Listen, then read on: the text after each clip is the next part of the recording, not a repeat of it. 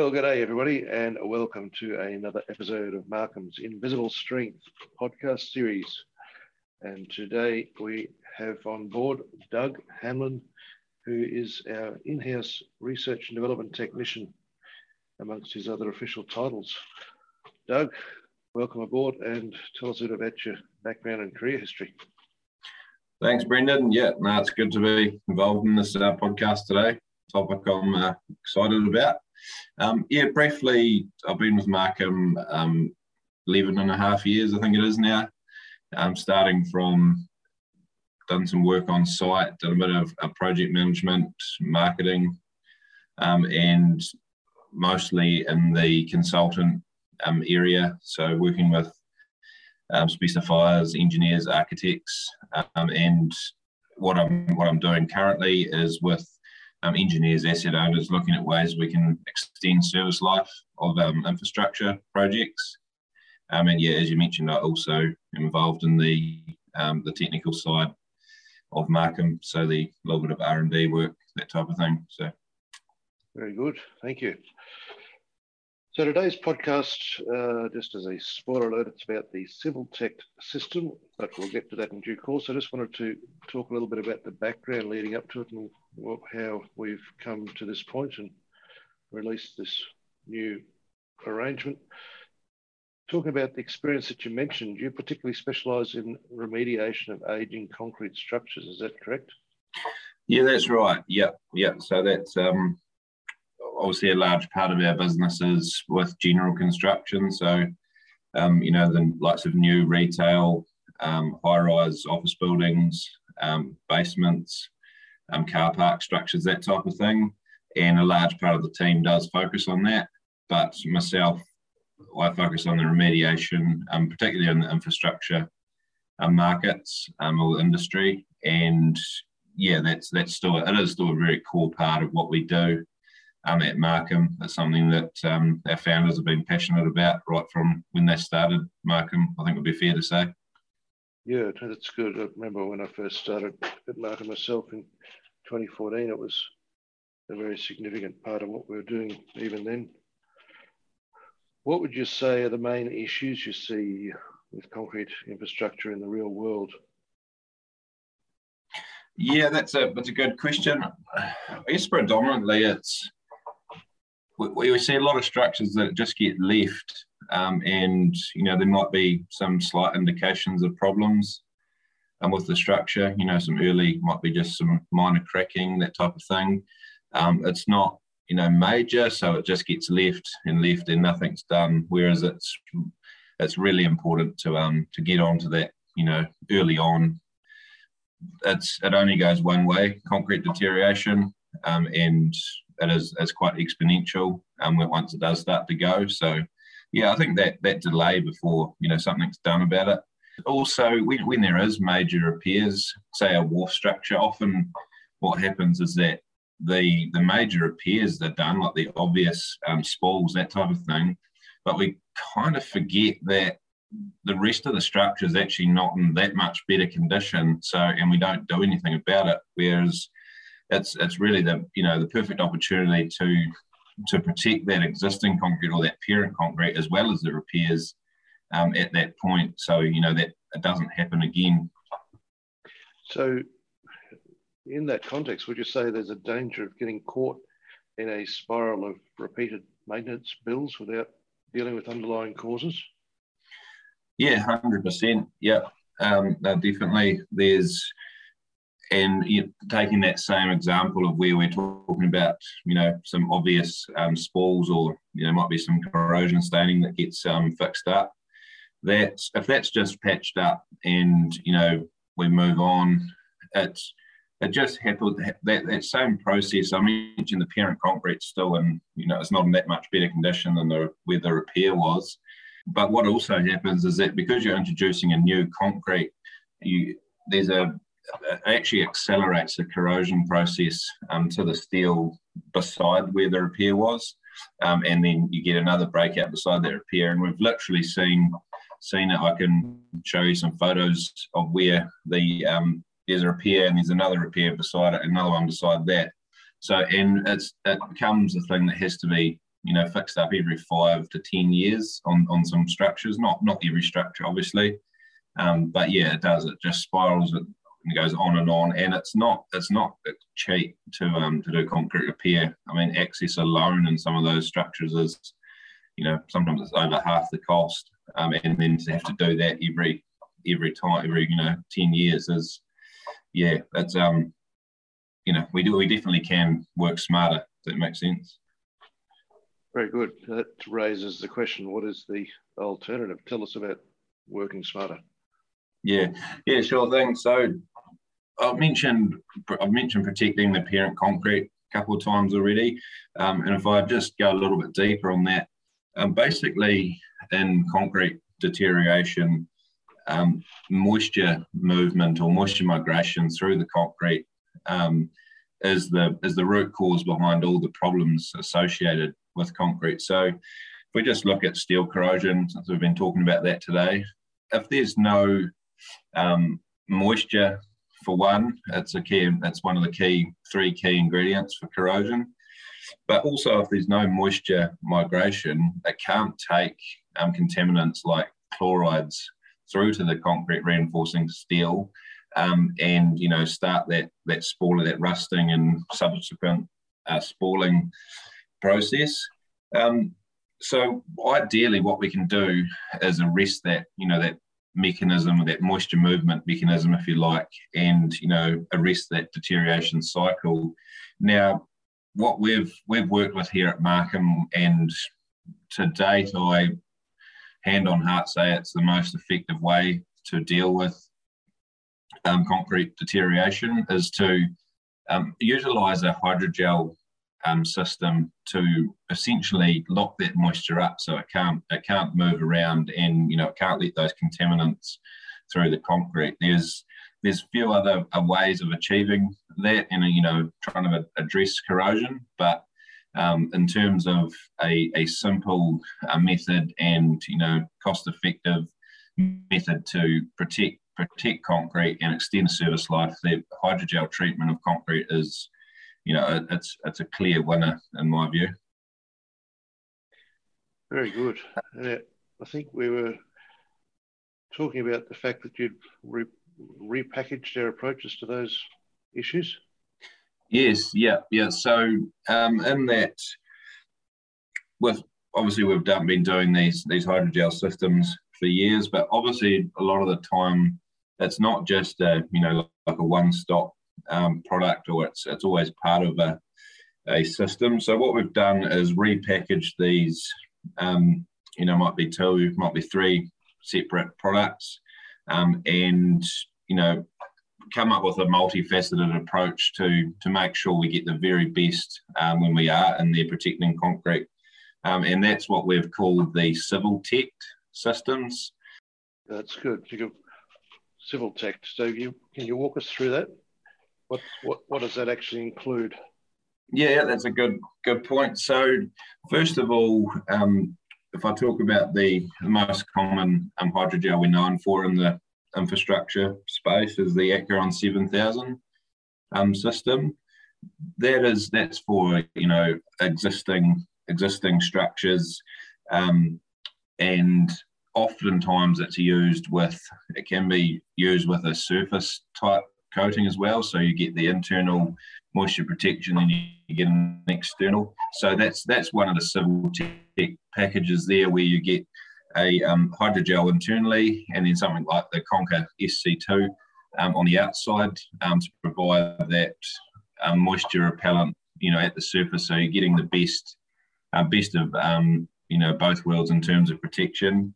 Um, another area is into new structures. So we're uh, we get involved with the concrete mix design and utilise an admixture, um, as well as um, we may, sometimes it's just an admixture, sometimes it's an admixture and a curing treatment afterwards. It all, all comes down to you know, what the what the project um, needs, really, what the what the environment that it's in, um, and you know what what's best for that structure um, in terms of obviously there's budgets and funding we need to be aware of um, but there's also we're very aware of the long term um, cost and you know strive to find the best best balance there. I guess that's what this is about, isn't it? It's, we're talking about the repeated maintenance and long-term costs.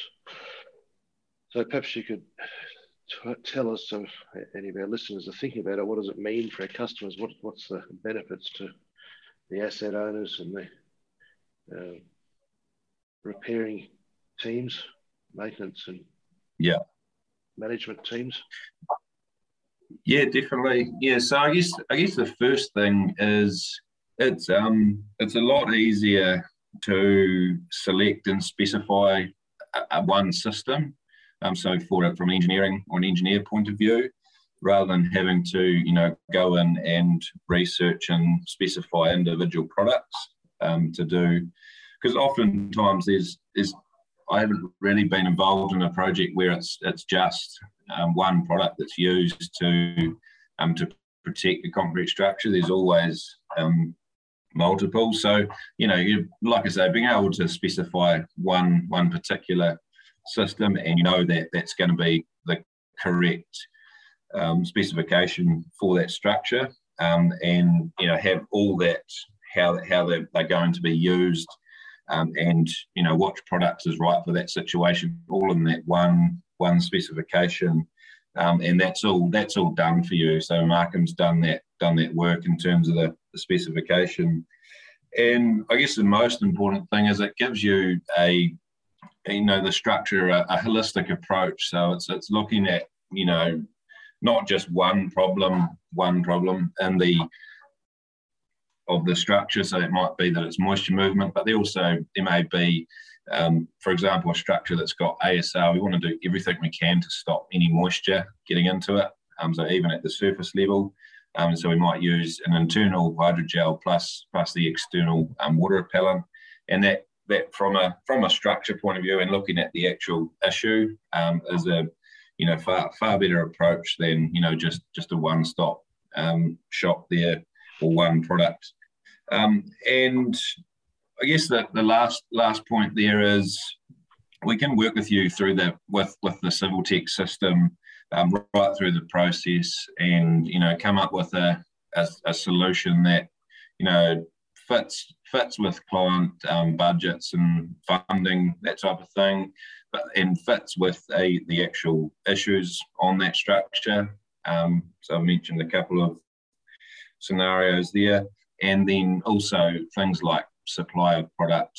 Um, we whether we actually you know supply and install the product on site or whether it's a supervised application where we, we receive the um, QA documents um, and set them up with um, you know standard operating procedures and have them fill out um, ITPs on site, that kind of thing. Um, so yeah, we, we take, take basically take control of that whole that whole process. Um, so you're not having to you know deal with um, multiple people. You can be you can be sure that Markham's going to make sure that that specification actually ends up on that structure. Um, and if there is any issues, you can be sure we're going to come back and um, discuss those through um, with with you as an engineer or or a client uh, asset owner. And yeah, obviously alongside that, we do have our own application team as well, so that they can be available. It just comes down to what's easier. Oftentimes on a site, there's there's already a repair team set up, and it makes much more sense, um, both logistically and um, money wise, to you know train that team up and have them just carry on um, and do do those works as well. Yeah, that's fair enough. And the point about having one uh, entity to deal with is important. But you do see at times conflicts between uh, suppliers and contractors, and mm-hmm. uh, doesn't certainly doesn't benefit anybody at the end of the day. I guess no, no. question of long-term costs. So about the first thing that's going to rise in many people's minds is the question of warranty. So what uh, warranty comes with the systems? How long do you expect them to last? I suppose it's two different questions. Yeah, yeah. No, that, that's cool. So the first first point is, I guess that's one of the one of the strong points of the Civiltech system is it always does come with a warranty. Um, that's not just product; it's also, um, or it's it's mostly focused on the performance warranty. So, what, how long can we extend the life of that structure um, based on its current condition? So, first of all, in terms of the length of the warranties, um, if we take a, an existing structure that's had some, you know, major repairs done, that type of thing, it's um, we may be looking at say a 15 to 25 year warranty. You know that they generally it's around that the um, there'll be no moisture migration through to the steel, or it could be something like there'll be um, no elevation of chlorides at the reinforcing steel, because obviously no elevation of chlorides, no no further corrosion um, things like that. And it, it, really depends on on what the structure, um, both the condition and what it's exposed to, as to how we, um, you know, choose the warranty for that project, and also what, as a customer or as a client, what what's important to you um, in terms of warranty. Um, so yeah, we can we look at that. But I guess the the main point is it's very um, project specific and it's a it's about warranting a result. So rather than um, just supplying you know more product if it doesn't work. It's it's actually based around what okay, what are we going to do to fix this um, problem if there is further corrosion? Um, so yeah, it is a very um, comprehensive uh, warranty. Um, on on new structures, we match the design life of the concrete. So if an engineer has designed a concrete to last 100 years, um, we we give a guarantee or a warranty that our product will you know, keep that concrete, um, you know, protected from corrosion for that for that hundred years as well. Um, so our our our logic is that if you know if that concrete has um, you know by itself can last that distance, um, we're only ever improving that and improving it and vastly improving it. Um, so yeah, we can we can offer that. Whereas uh, it's, it's well, and I don't have to dwell on it too much, but there's a lot of warranties out there that are only you know that 10 to 15 years um, for new structures and that's kind of begs the question of well what what what's going to happen at that 15 year point like are we what, what what's why are we even doing this if it's only lasting you know that 15 year time period.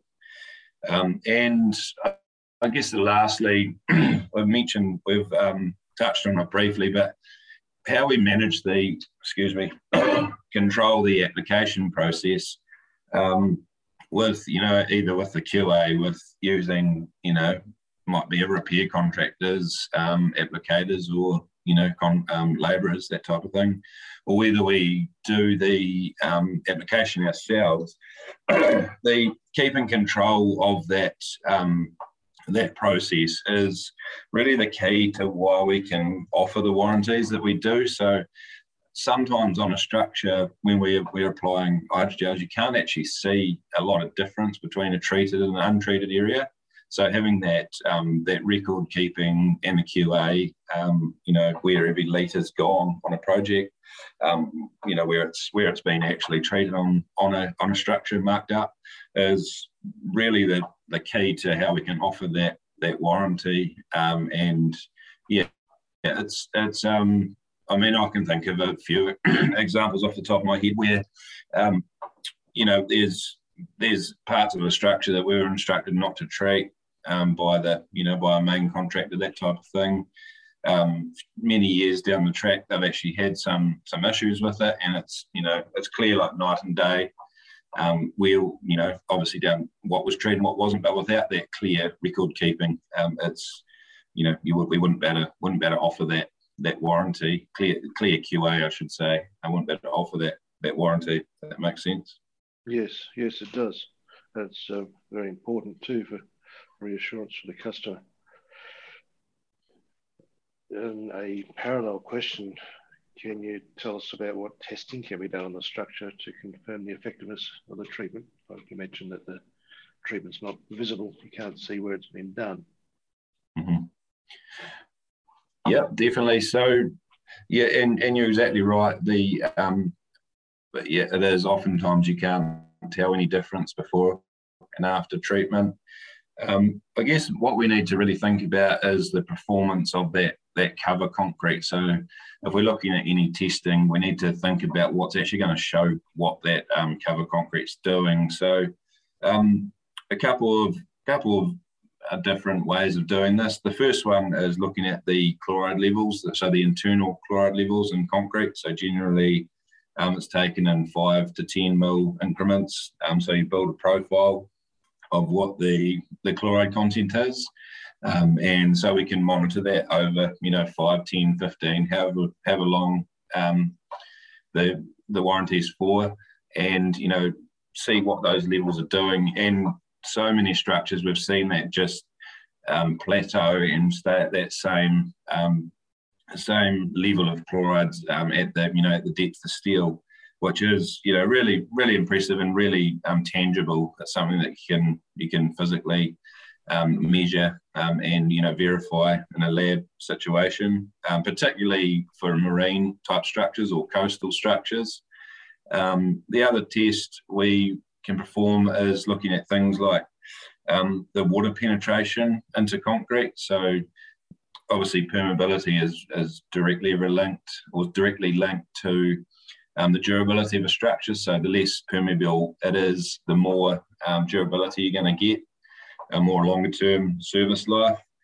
The main way that we measure this is with the GWT um, method. So this is a portable um, unit that um, you can bolt on to even the underside of a structure or onto a wharf deck, bridge deck, whatever it may be. And you can measure the um, both the water permeability and then you can um, calculate the sorptivity of the concrete as well um, from you know a 15 to 20 minute test on site. Um, and basically it forces in water at around about 10 meters head pressure. So it's often a lot more than a, a wharf structure is to or a bridge structure is to face. Um, and you know you can see a clear difference before and after um, you've treated with you know the, the Civiltech system, um, and that can be done you know monitored over time and you know prove that that effectiveness of the treatment.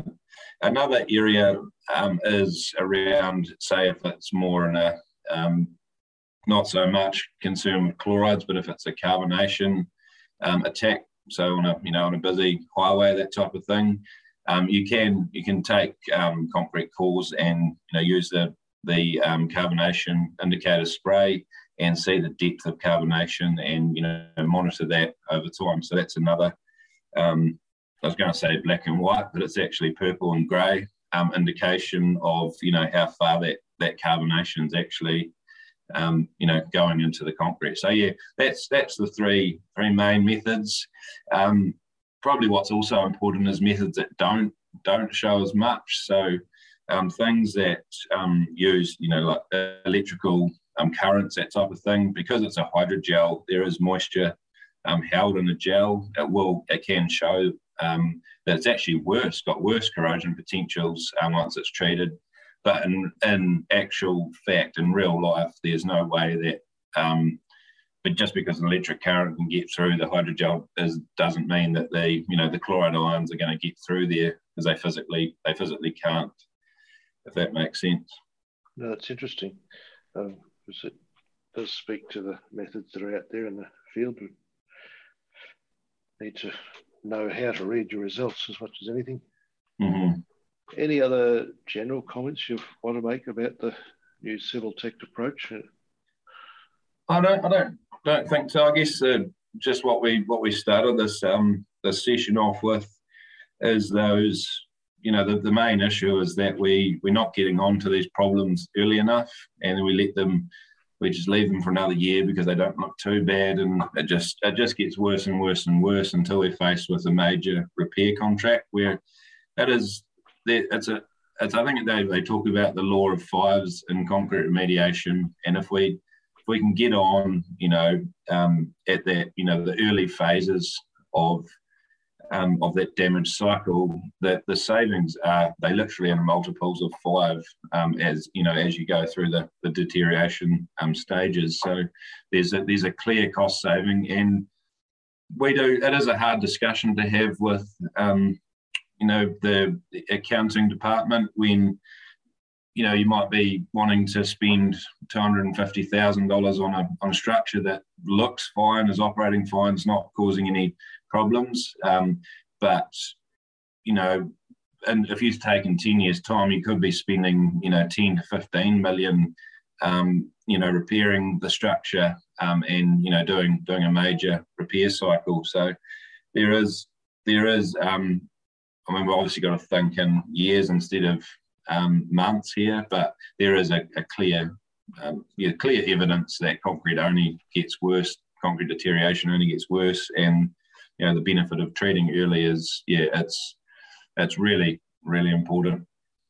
That's good. No, it's a good clear message. You get in there early. Stitching time saves nine and all that. Hundred percent. Wonderful. Well, thank you, Doug, very much appreciate your time today. And thank you to everybody who's listening to this segment. As always, you're welcome to visit our website, markhamglobal.com, for more information and ways to get in touch.